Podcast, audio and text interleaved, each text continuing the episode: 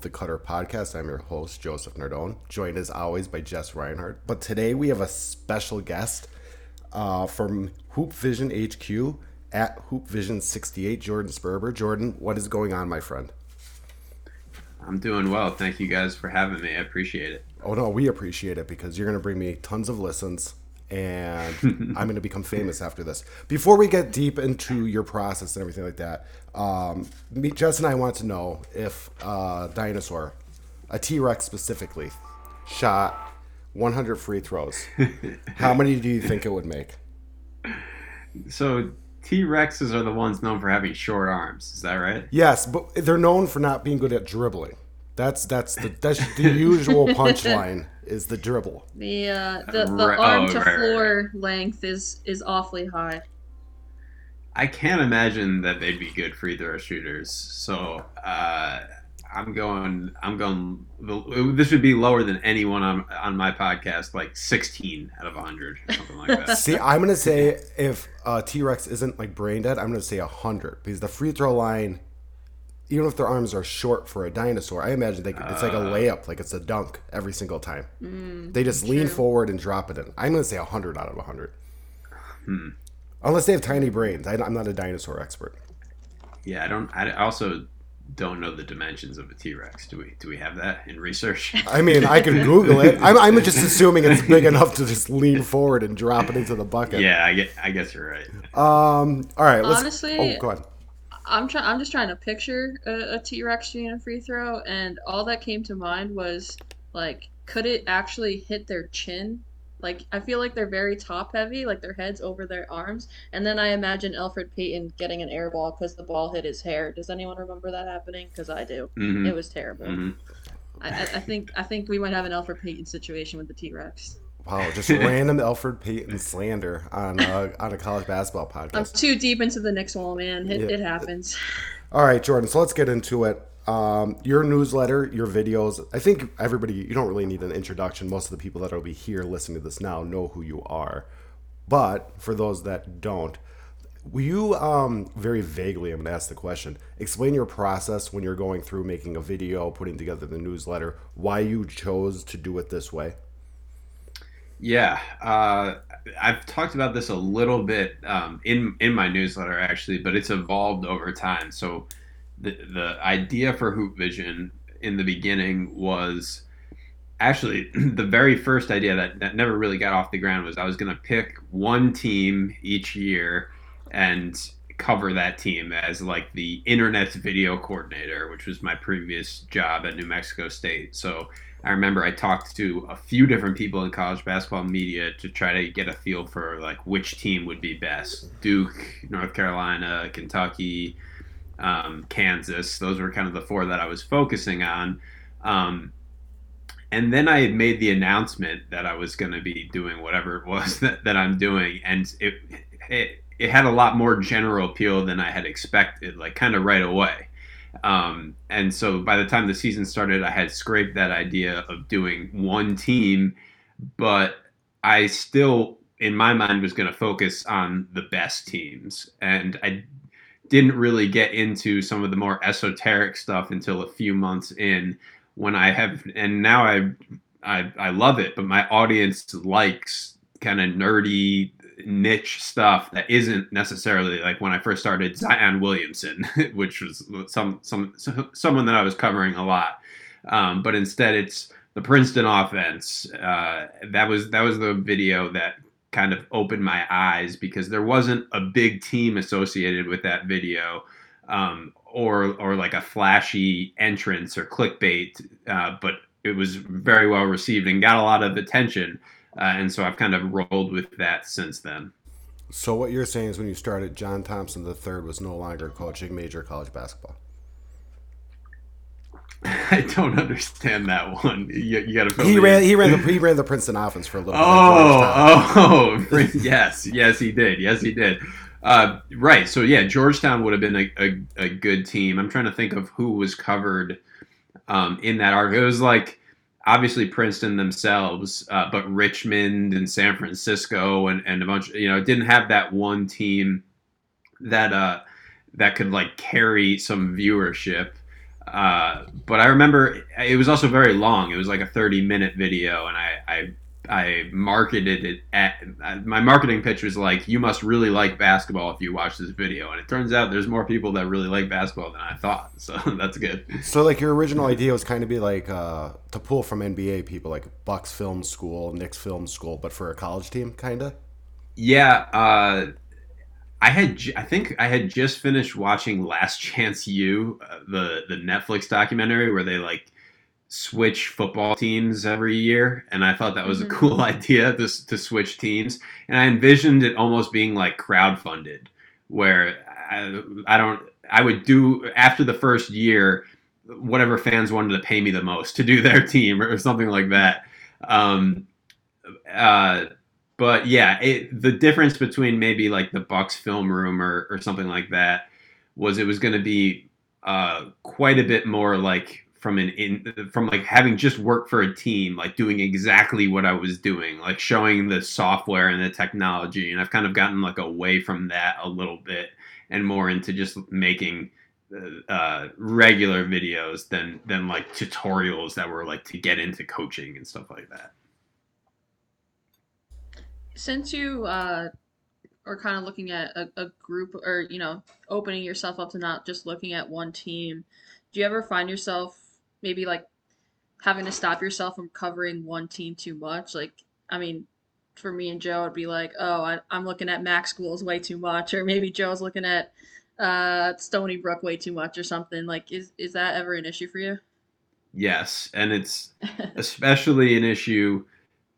It's not just with a team, but sometimes with a topic. So I, I mm-hmm. my most recent video was on the flex, and I've spent so long now thinking about the flex and writing about it and making videos, I I have to remind myself that like my audience isn't in my head for the last month. You know, like they it's not They're nearly not as overkill.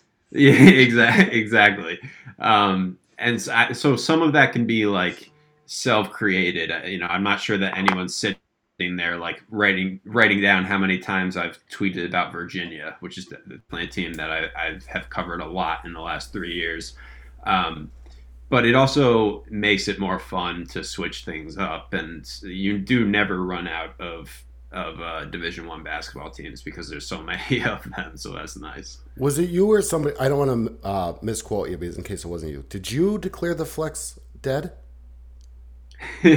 My title is the rise and fall of the flex offense. So the fall part, uh, that's what I was going for and when I started out the video, um, I, I, that was kind of going to be the, the premise. And as I did more and more research, there are some teams still running the flex, just not like the way it was being run in 2005. Uh, so it's kind of semantics. Like th- this happens a lot with with basketball concepts and, and schemes. Is they're technically still running them, but it's been changed so much that like I don't even know if you should still call it that thing, and it's uh, kind of like arbitrary as to whether it's dead or not. I guess. Yeah, they just evolve into something totally different, and then some people just attach the old name to it. We, uh, my high school ran the flex offense, and then when I saw that, I was like, oh no, twenty years later, my offense is finally, uh, finally dead. Even though that guy's still coaching and definitely still running it. Um, so going off a little bit what Jess was asking about about the uh, the process and, and worrying about focus and I think what is your actual favorite subject like to cover? Is it the off like is it the offensive stuff? Is it like the system stuff specifically or, or stuff within the system? So uh, I do like the system stuff. My, my favorite videos that I've done are the flex is the most recent example but there's a video on continuity ball screen which I've dubbed the most run play in the country um, the Princeton video that I mentioned, I've done one on Brad Underwood's spread offense.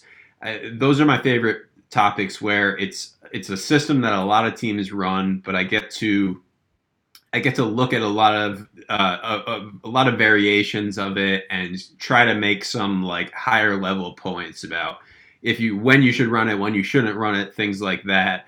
Uh, I definitely they're not the most efficient videos to make, so I, I go overboard with how much uh, for for the flex one. I probably watched about 10 2002 Maryland games from 2002 and about 10 Boston College games from from 2006, and I probably only need to watch about two of them each, from you know, from like a re- being realistic about it. Um, but I, those types of deep dives are definitely my favorite to do. Imagine how pos- uh, passionate you are about this that you uh, purposely watched Boston College basketball. I'm, I'm, I'm it was the good old days. It was yeah, the good old days. All, all, the way back in 2000. Well, I mean, they were actually pretty good back then. So, like, it's not. They, they had, uh, that was the Jared Dudley team? Yes, and Craig Smith. Smith yeah. So they were yeah. kind of stacked. I think yeah. they went. I'm, I'm going to go on a side tangent. That's like the 28 win team, I'm guessing. Yeah. So they in 2005, I think they went. They started the season 20 and 0, maybe, and then in 2006 they made the Sweet 16. So those were their two best years. Jess, did you want to ask the question about the um, the thing? well, I just you know going you know you mentioned some of the the videos you're looking at. I know most recently on your timeline, it's like Jim Calhoun's UConn teams. Uh, mm-hmm. Maryland, I think it's Maryland running like the floppy cross. You're talking about the 2002 championship run. Like, uh, maybe you do have these all stashed away in your brain and know where to look for all of these. And if that's the case, I'm very impressed. If not, though, like, how do you how do you find those? How do you go about figuring out like where those were most run uh, all the yeah. way back then? Yeah, so that those older games, those are all straight up YouTube, uh, mm-hmm. which for the most part uh, like most national championship games or every year that I've looked for, I've, I've found on YouTube so far. Um, but. I'm actually working on a uh, a longer video that is going to be. I'm I'm gonna do about two to three minutes of analysis on every national championship game since 2000. So it's going to be like a quick hitting. Well, it's going to be probably about a 40 minute video, but quickly talking about each game and kind of like the evolution of of college basketball. And so as I'm working on that, I'm seeing stuff and just tweeting, trying to like kill two birds with one stone. Uh, and I'm excited about that because on podcasts like these, I get asked a ton of questions about how the game has changed and all of this. And I don't like. I was in 2002. I was nine, you know, and uh, and, and it's it's it's I mostly answer those questions based on like the perception of, of how basketball was played in the early 2000s. Like I, it's not like I remember it. Um, so this has been pretty interesting. The the the most interesting team I've watched so far is 2001 Duke. They won it all that year. It was Shane Battier and Jay Williams and uh, Duhon and Boozer, and uh, they they had a hundred more three pointers made than the next highest team in the country that year. They they wow. broke the NCAA record for three pointers made, and they're running like a lot of ball screens, which at that time teams just did not run ball screens. And I don't. I feel like that was a a historically unique team, like way ahead of its time, and I didn't even know that to be honest with you before watching. No, that's good. Um, it's funny you say that because I shit all over Coach K's. Again, I said this last, last podcast. It's funny, me, some random guy in my office shitting at Coach K's coaching, but that uh, that Zion, R.J. Barrett, Cam Reddish team uh, with zero spacing, um, I thought he did a pretty poor job there. But I, he also just seemed like he was like go out athlete everybody, um, and that's like a non-educated person on the outside uh, perspective of things. Like when you're when you're three when your point guard can't shoot from beyond seven feet, it probably really hurts your ability to, to draw plays and stuff like that. But he, I remember that 2001 team, um, and it did feel ahead of the time. And that's, I think, the year or two before John Calipari started talking more to pro teams about running uh, four out, especially in transition to shoot a lot of three pointers because he was going to revolution. It's funny to say it now because everybody shoots threes now, but back then he was going to revolutionize college basketball by running four out uh, which he didn't do for a very long time because then his next like recruiting classes were like Anthony Davis and uh, Michael Gilchrist and stuff like that. Um, sorry for that r- weird side tangent. So now you're at the the newsletter is going great. Everybody loves you. So what is it like? I, I, mean, I love you. I was fortunate. I feel fortunate enough that I, I, I don't want to say I discovered you because it goes like Dauster or Sam Vecenie or somebody told me about you. Be like, oh, you got to check this out. And I got to like jump on board early. Um, so now that like you're like pretty big, like you're you're bas- college basketball famous, I guess you could put it.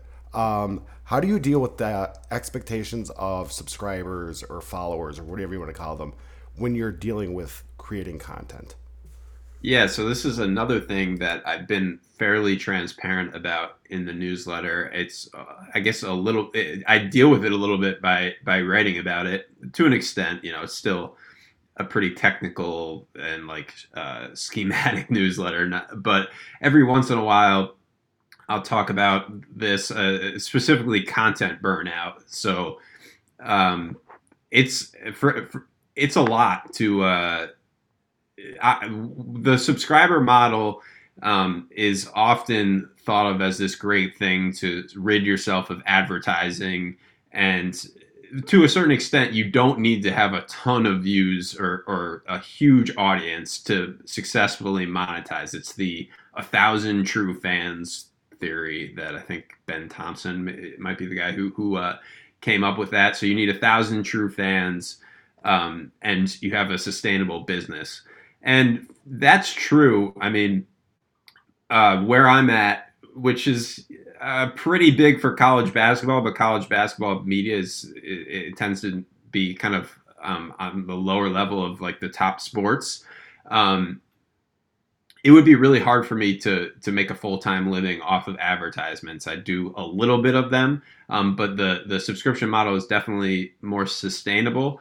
But to your point, uh, it is very difficult to keep up the pace. Um, and you just always feel like you're trying to justify that subscription uh, to, to your audience to keep them going. Um, and at, from three years doing it now, uh, the original ideas don't come quite as easy either. Like the first year, I had a million things I wanted. I just finished working and I had all this experience and a bunch of new ideas. Um, so it's been more it, within the last year of trying to pace myself a little bit and uh, um, using what I've learned in the last two or three years to I, I think the content is still better. It's just like ideas aren't always popping up every two seconds now, I guess. so I'm gonna play off that a little bit, the idea thing, because I think you found a really good I don't even want to call it a niche, right? Like people like the two inside baseball stuff, but with college basketball, two inside college basketball, like the the dirty details about systems and, and how stuff is ran. And I think you've proven mm-hmm. that. So when you can say you're as a, a, fan, I don't know if you could do it as a fan. I know I can't anymore. Like I can't watch college basketball as a fan anymore. Like I'm just too jaded. I don't know. Whatever. But when you're watching Pretty a game on, when Pretty you're much. watching a game on ESPN or CBS or whatever, when you when you're listening to the broadcast, how do you intake the information they're giving you?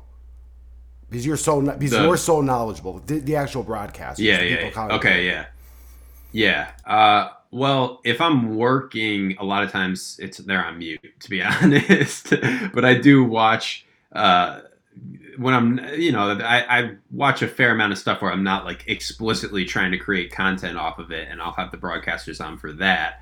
Um, actually, in, in in this uh in what I'm working on right now in these older games, unfortunately, it's all Billy Packer, who's not my favorite broadcaster in the world, but uh, I have been keeping it on because you learn you he talks about like the regular season and it adds a little bit of context because I haven't watched 2001 Duke except for this one game, um, so it, I, I, have been listening. Um, I don't know. I think I tend to be like critical of of broadcasters, which I know it. I know it takes a lot of reps and, and skill. Um, very randomly, but this is uh, uh, in my head right now since I've been watching some of the playoffs. Mark Jones is a play-by-play guy. He uses the best terminology. Like he talks like a coach, and I I don't know. I've never seen anyone really shout him out for it on Twitter, but he's like way ahead in terms of uh, technical vocabulary, and I don't I don't think the viewer either. It's, I think it works really well. I like Mark Jones.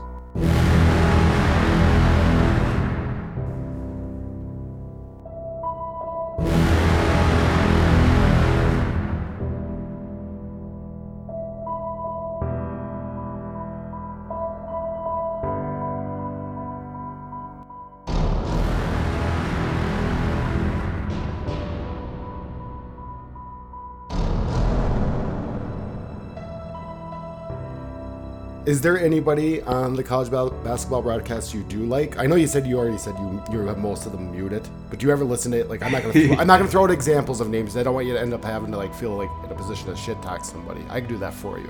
Um, is there anybody like on the college basketball side you listen to them and go, maybe not the best, but maybe like oh at least they're trying to work in some some certain vernacular or certain gaming you know experience into the into the play calls.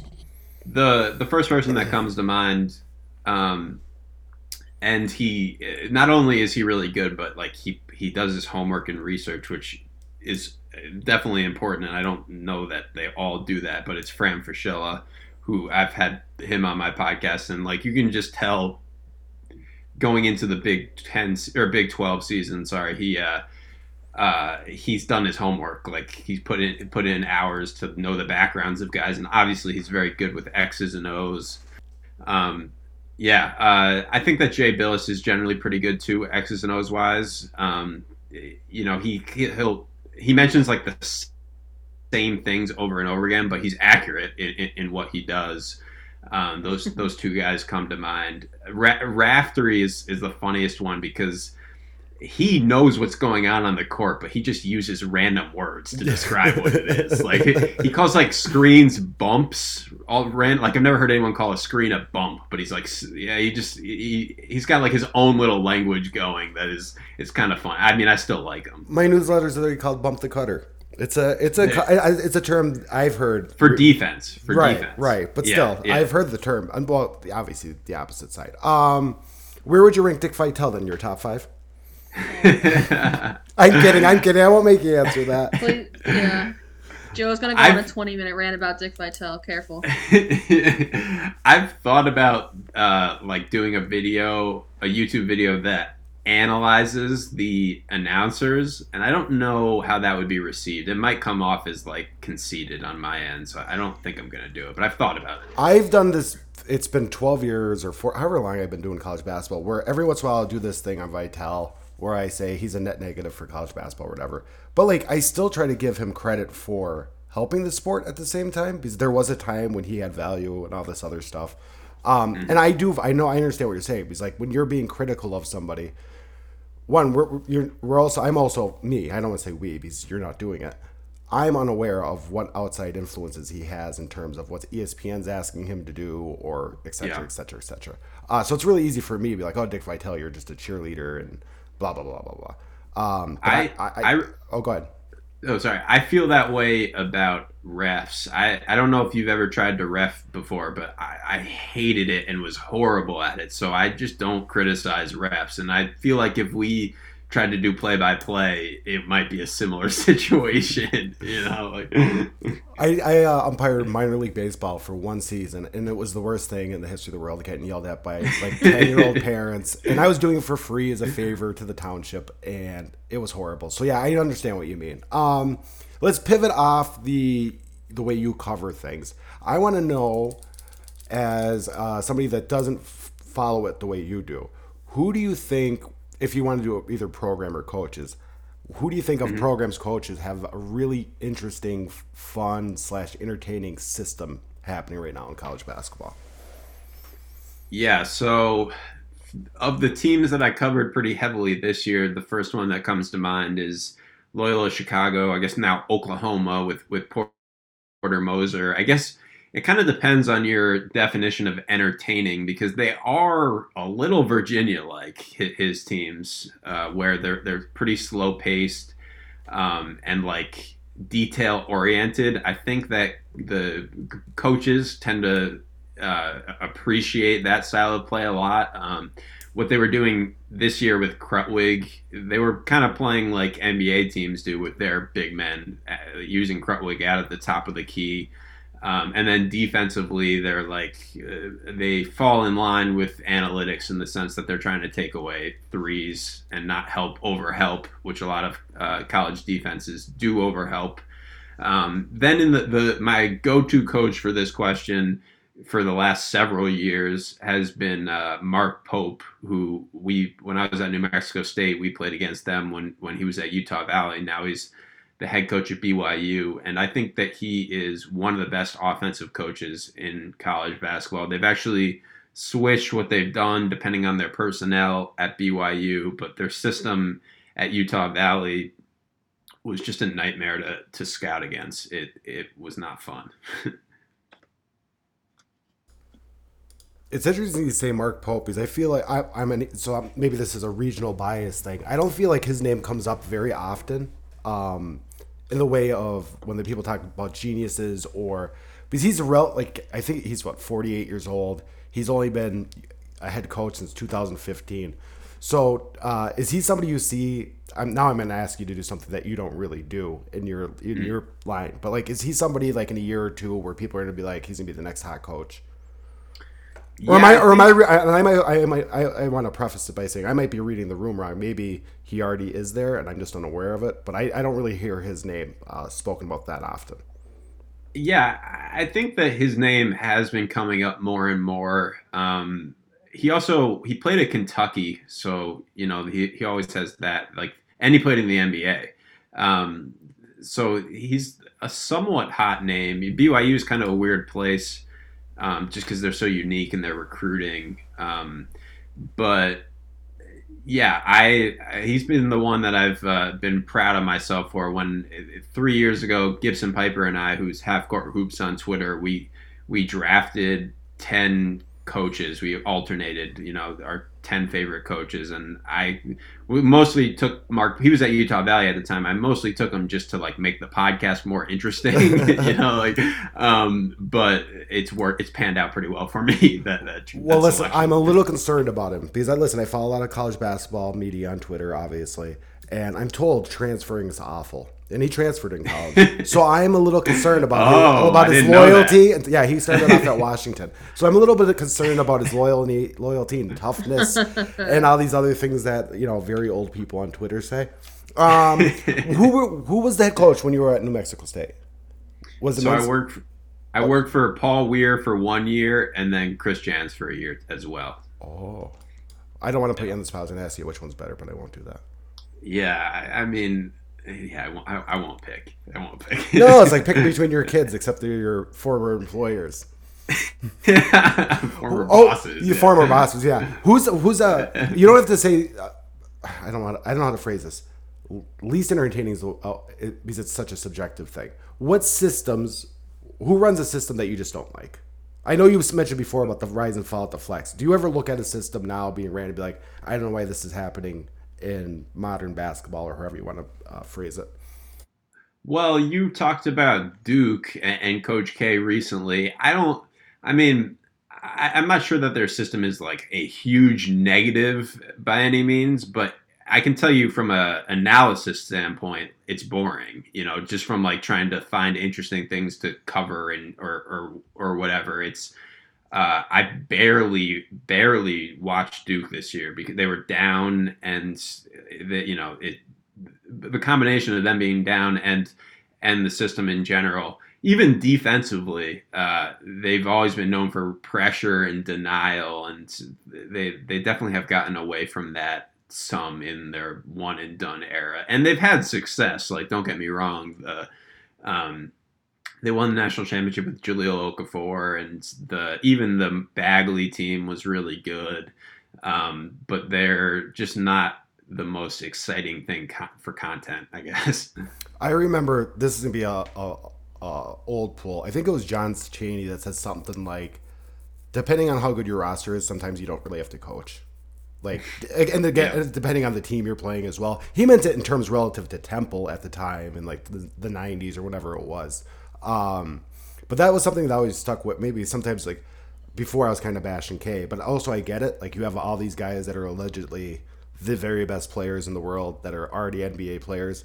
Like you really shouldn't have to do too too much. You you almost want to stay out of the way and not micromanage, um, which is kind of the stuff where dopes like me will get mad at. Not mad at. Will complain about Tony Bennett for like you know running that style of offense, even though it's super efficient and his job is to win games. But while I'm watching it, I'm like, all right, could you just let the kids play and not run 15 seconds of unearnest offense to set up the actual play? Um, mm-hmm. That's just a stupid pet peeve of mine. Um, how often do you focus on defense? I, I usually go in streaks a little bit, but I will say I've, I've covered like almost every main defensive scheme. Uh, and so now when I'm when I'm going into defense, actually I would I shouldn't say that. I haven't done a ton with zone. Um, but every every man to man, like the, of the major styles, I've covered them, um, which doesn't mean that I don't update things. But for example, uh, Baylor, they they switched to Texas Tech style of no middle defense last not this year but or two years ago and I made a video or I had done I had covered Texas Tech the year before then I covered Baylor last year and I never really did a, a defensive video for them um, because it just felt like a kind of overkill. They're, they're, they're doing the same stuff. Whereas offense there is more than there, there's there's more out there. Um, but I think that uh, my my defensive videos do still tend to be viewed pretty well. That that Baylor video that I did is uh, one of the most popular ones on my YouTube channel. I think it has like two hundred fifty thousand views or something like that. Yeah, so. don't do any zone stuff. Zones are for cowards. Everybody knows that. the Bomani Jones saying. Um, I, even though I mentioned John Chaney, and he's like one of my favorite coaches ever, and he infamously ran the two three. Um, and by the way, he he he strikes me. I, I would have to go back and watch a little bit, but just knowing how his teams were statistically, like he he was a he overcoached if anything. He was not a guy that undercoached. no, know, like, I can't. Josh, you you might remember his name. Pepe. What was his name? Pepe Sanchez, the two guard. Towards the end of the, I'm not gonna. I, am gonna. I was trying for to make who? for Temple at the end of the John Chaney oh, era. He made this dude who wasn't an NBA player. It gave him like an eight-year NBA career by overcoaching. Yeah, John Chaney was a very, very aggressive overcoacher. And I used to, I just complained about Tony Bennett, but I was also like a kid when John Chaney was around. But sure. I love John Chaney because he was like, fought, like pro wrestling in college sports. You know what I mean? Like he had a big personality and he was yeah yeah yeah. He wasn't afraid of the. Calipari thing. Oh, I love it. I, yeah, I think about that. Yeah. Eddie Jones changed the landscape of college basketball forever by not letting John Chaney murder murder John Calipari. It would have because you like college basketball is so different without him. Um, just what? what by, by the way, uh, Cheney Chaney is on has been on my list as someone that would be interesting to make a video about. I I don't know exactly what it would be, but because he was so unique, I, I have thought about that. So. There's your two three zone one. Yeah, yeah, two three zone, and like his teams never turn the ball over. He's got all these funny quotes about like turnovers are worth worse than death and like things like that. So, yeah. My high school coaches used to go to his camps like when they were young coaches, so they used all his philosophies and their their the only thing they didn't gotcha. do is they were man ball defense guys. They didn't believe in the yep. zone. Um, yeah. But other than that, they ever all John Chaney's like mental thoughts were all sprinkled within their basketball programs and they'd pull out a quote and I'd be like, "What is this quote?" And then you, you know, yes, there was the internet back then. Like I'm not that old, but like I didn't have a computer, so like eventually, like I was like, "Oh, what did my coach say when I was like 17 years old?" And it'd be like, "Oh, that was just they just ripped off John Chaney." I, I, tweeted this quote uh, a, a long time ago, but the John Chaney quote is our creed is no turnovers. We live by that. I don't holler at them for a lot of things. A team may out rebound us or outshoot us, but when you give that ball away, there is no greater sin. That's that's a giant no, literally no greater sin turning the ball yeah. over, taking them to church. Uh, is the best. That's incredible. I do have to shout out one of your tweets uh, from the off season that I think is my favorite tweet of yours, and it doesn't have a single basketball play in it. Ooh. Can, do, do you know what I'm talking? It? It's the um, there is a right way to play basketball. I was. Dying. Oh yes, yes, yes. I literally watched it like five times and laughed hysterically for about ten straight minutes. For anyone who hasn't seen it, basically every coach that was hired this off season let the fans and media know that they will be playing basketball the right way. And I just lost it. I was dying. yeah, so I think Jordan, is there a right way to play basketball? It's fast. You gotta play fast. You gotta play fast. gotta fast. play fast. Yeah. gotta play fast and gotta have culture and gotta do it the right way. The, the, oh, that was three. that was the other thing. The uh, the comparison of Porter's uh, press conferences from getting hired at Loyola Chicago and then at Oklahoma it was oh, like yeah. zero mentions of culture and 20 mentions of culture. I was surprised about that. I mean, he must have like started i don't know i don't know I, I figure that coaches have always been talking about culture but he literally said it zero times in, just 10 years ago in a press conference so i don't know i guess that is a, a new part of the vernacular or something i, I was surprised Well, listen, I'm not, so I've talked to a lot of coaches, and and I haven't been like inside rooms like you have, but like I tend to believe that they earnestly believe that. Like I remember when Jamie Dixon took the TCU job, and I uh, interviewed him for a story that summer, like a like a month after he took the TCU gig, and the very like in TCU was awful for years, like awful, just a horrible basketball program, and nobody cared about them. And it never seemed like they were to crawl out of the depths of the Big Twelve. And we're you're doing the feature on him.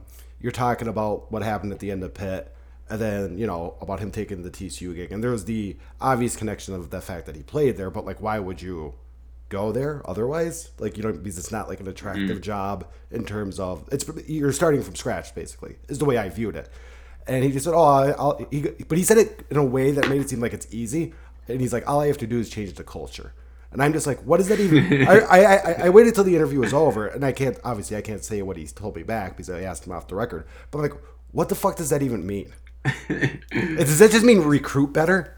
Because that's what I feel like the answer is. Like, not the cult. Like, unless you're doing like a, oh, your kids are staying four years, small program. I get the culture references there, uh, the idea of them at least. But like, if you're going to Duke, like Jon Scheyer is going to be the new head coach of Duke, he doesn't need to change the culture. He just needs to bring in five star fucking recruits. Is that what they mean? well that's that's the the part that i find funny It- you don't really know what they mean it, it, it's like a catch-all term for everything e- I don't essentially think but they know what they mean. Yeah, I- and I've I've heard I've heard coaches say it's it's your habits. Like culture is what you do every day. It's your habits. And then I've also I, I think from the culture video I did, I think it was Billy Lange. He says culture is people. he says, you know, like so it's it's the it's the character of the people that you recruit and stuff like.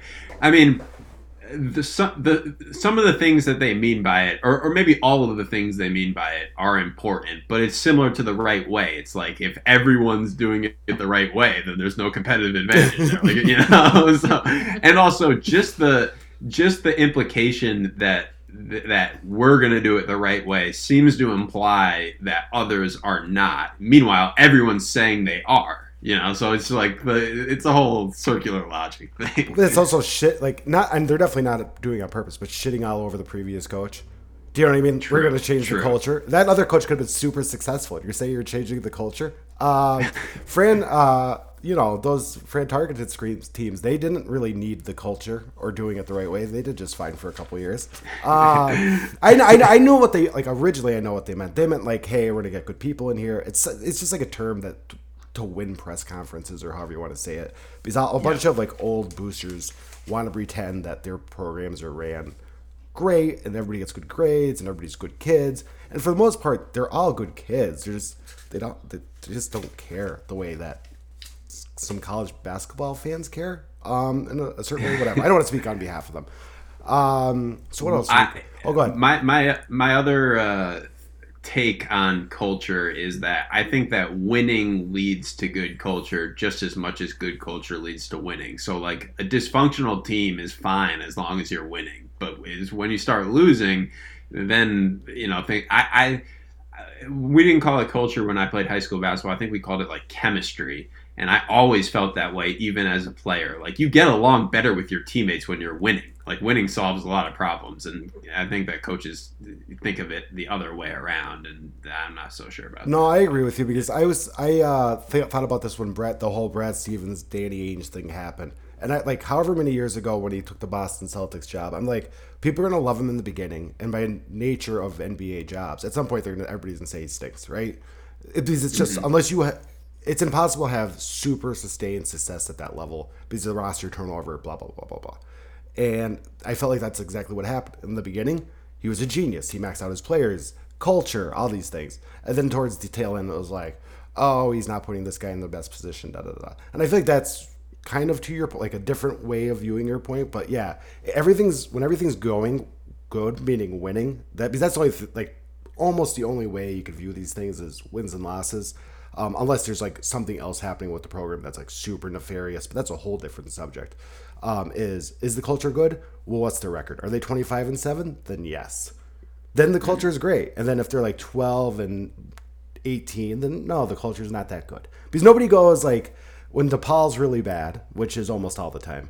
Nobody goes like whoever, whatever. When Oliver Purnell was there, and they won like two games in the Big East. Nobody was going, oh, they only won two big, two games in the Big East this year, but the culture's good. Do you know what I mean? It'd be like, oh, they don't spend money on their basketball program. They don't do this. They don't do that. Right. Uh, uh, Jess, what else we got for our young friend Jordan? Um, Jordan, I can't believe how young you are. By the way, I'm kind of pissed about this. you were nine in 2002. Yeah, I'm, I just turned 28 now, which I, I mean, someone made a good point to me the other day. Every you're the oldest you've ever been today, so like everyone al- always feels older than they are. But like I'm at the point where like what I don't understand what 15 year olds are doing, you know, stuff like that, like TikTok and stuff like that. I have a decade on you. In 2002, I was done with high school. I cannot believe, like, I am, my heart just broke in a million pieces because you're so much smarter about college basketball things than me, too. However, I can say I have a good grasp on 12 year olds because I have a 12 year old. You're oh, nice, nice. oh man. Um, I know we kind of shitted on uh, top tw- or two early top twenty-five teams, Joe. But Jordan, I'm just curious. Not necessarily who you think is going to be like the number one team next year, but who are you most excited to watch? I guess next year, whether it's Ooh. because they've had success already and they're adding to it, or maybe they got new guys coming in. Uh-huh. And do you pay Well- attention a lot to like recruiting and stuff of like who I they have coming in? Yeah, I I do not. I don't really cover it at all. I some I've covered like the analytics behind transfers in the past, uh, Mhm. like how how transfers perform going up a level, but high school recruiting, not at all. It's actually kind of funny. Um, it's like pretty popular among high school and college age kids to, to like they all know who Jalen Green is and um, like the G League guys, and I think Mhm.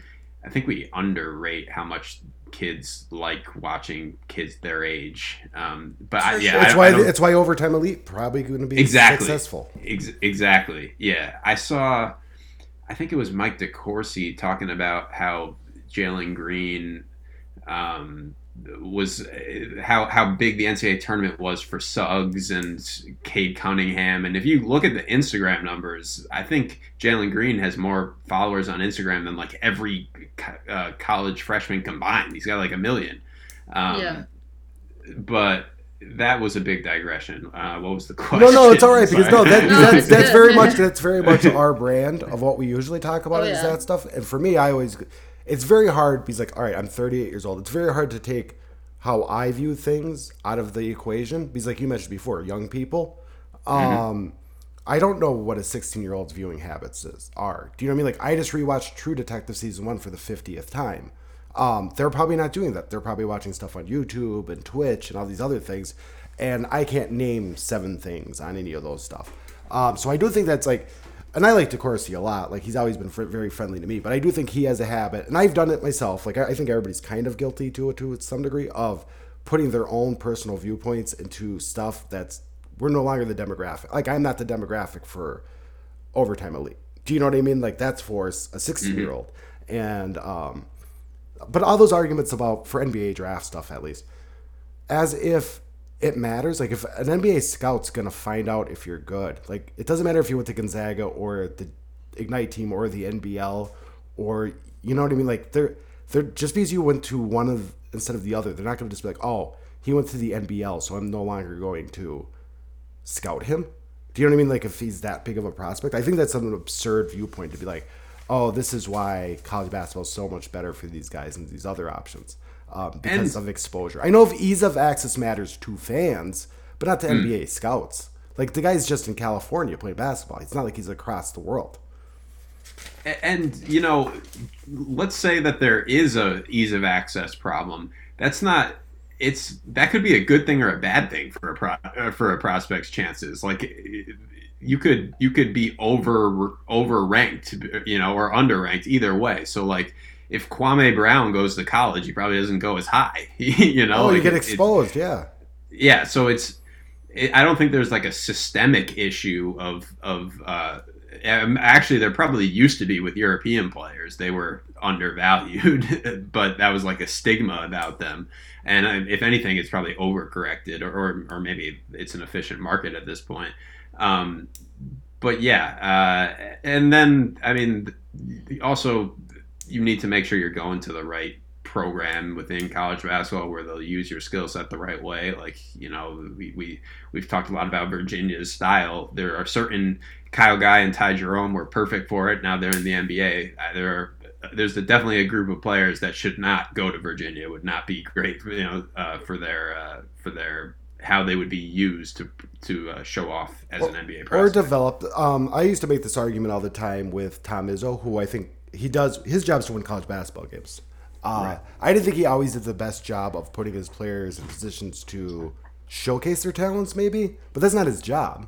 You know what I mean? Mm-hmm. So his job's to run his like whatever system he's running that year to utilize whoever's on the all five guys on the floor the best. I think of the Jaren Jackson Jr. Uh, year the most when I think about that, where I feel like he never really put him in his best spots, but he put him in the best spots for the team, which aren't always the same thing at that level when that guy's that much better than everybody else. Um, but yeah, I think that's a really good point because you know, I think that's why the G League or NBL or Overtime Elite or PCL, whatever all these other leagues are, I think that's why they're viable options. Because some of these kids, one, college isn't for everybody. Two, there's also this, you know, a path to the pros doesn't have to shouldn't have to run through one place, if preferably, because otherwise it's a monopoly and uh, I I'm told this country is capitalistic, so I don't know why we're pro monopoly when it comes to these things.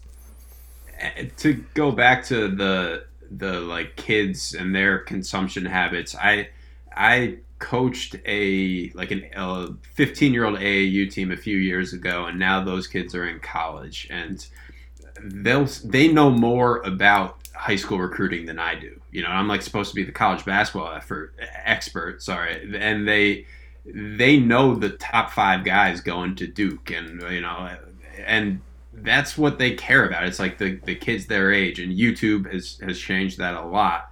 Um, and yeah, I, I, I think that is why I don't know if it's going to be overtime elite is the one that's going to work, but I do think that something's going to work eventually. I have follow up questions. What kind of coach were you? What do you mean? Oh, oh were you, were you an style. asshole? Were you a players coach? Were you were you, were you mixing it up? yeah, were you stealing quotes from yes, John yeah. Wooden? oh man, uh, so so this was before I had ever worked in college basketball, and I mean I was still like I was as into it and nerdy as I was back then, but without a frame of reference for like how elite college or elite basketball works. Um, but yeah, I was pretty reserved. I I'm I I think that coaches stand up too much. Like just sit down on the bench, you know. um, uh, I did get one technical foul for for arguing with the ref, which, as I said, I I uh, I'm not one who's very critical of, of the ref or of, of officials in general. Um, but I kind of just like softly uh, Uh, had like made some sarcastic comment and got one technical foul, and the parents loved it, you know, because I wasn't one to like raise my voice a lot, so all the parents loved that I got that T. So that's good to know. That is very good to know. I had, I had a true story. Jack Crosby from CBS could verify it. I, as a senior in high school, I had 13 technical fouls. Wow. Yeah, I, I had a, a uh, one. I was a dirty player because I'm, I was a six foot center. Um, do you remember Gerry McNamara? Yes. Yeah. So I played in the same league as him as high school. They had a six ten center. I'm six feet tall. Uh, he tried to dunk on me, so I just punched him. In the, I punched him in the nuts because I, I didn't want to. I didn't want to. Well, the, all he had to do was turn around and just dunk on. I'm six feet tall. He's six ten. This guy, uh, Brad Felicia was is his name. I was gonna say was like he's dead. Is his name? I think he played Division two basketball somewhere or whatever. Uh, yeah, he was just gonna post up and dunk on me like it was Shaq over some random NBA scrub. So I just punched him in the nuts. well, I think that does deserve a T. But. Yeah, I only got one. I didn't even get kicked out of the game. And the best part is, he that dude was super mad, and he was complaining about the ref. Like I should, I honestly, in hindsight, I should have been thrown out of the game. And he was complaining to the ref, and I just looked at the ref. I'm like, I'm six feet tall. What am I supposed to do? And the ref kind of shrugged his shoulders at the six foot ten guy. He goes, Yeah, he's got a point. What else was he supposed to do? All right, Jordan. I think we ate up enough of your time. Let's plug you not plug you. Let's plug your work and then get you out of here. Um, Jordan, tell everybody where they can find you, all the social, all the newsletter information, and all the other good stuff. Yep, I am at HoopVision68 on Twitter and also YouTube as well. Um, but I pretty much tweet about any newsletter or I'll, I'll tweet this podcast out. Anything I do, I, I put on uh, on the Twitter account, and um, the website to sign up for the newsletter is hoopvisionhq.com. Jess, why didn't you tell the fine people where they can find you at? Uh, you can always find me at jryan44. Also, make sure you're following the Knicks wall. Our draft coverage is steadily coming out as we're uh, full steam ahead into the draft. And uh, yeah, Joe, we got to get you on draft season one time. Yes, I need to go there and yell at the kid that I always forget his name. Um, and I never agree with draft takes. Um, just follow me on Twitter at Joseph Nardone. Obviously, if you're listening to this, you're pro well now not because a lot of Jordan's people will be here. Subscribe to my fucking newsletter, please. It's free, and uh, we appreciate listening. And uh, we'll see you next time.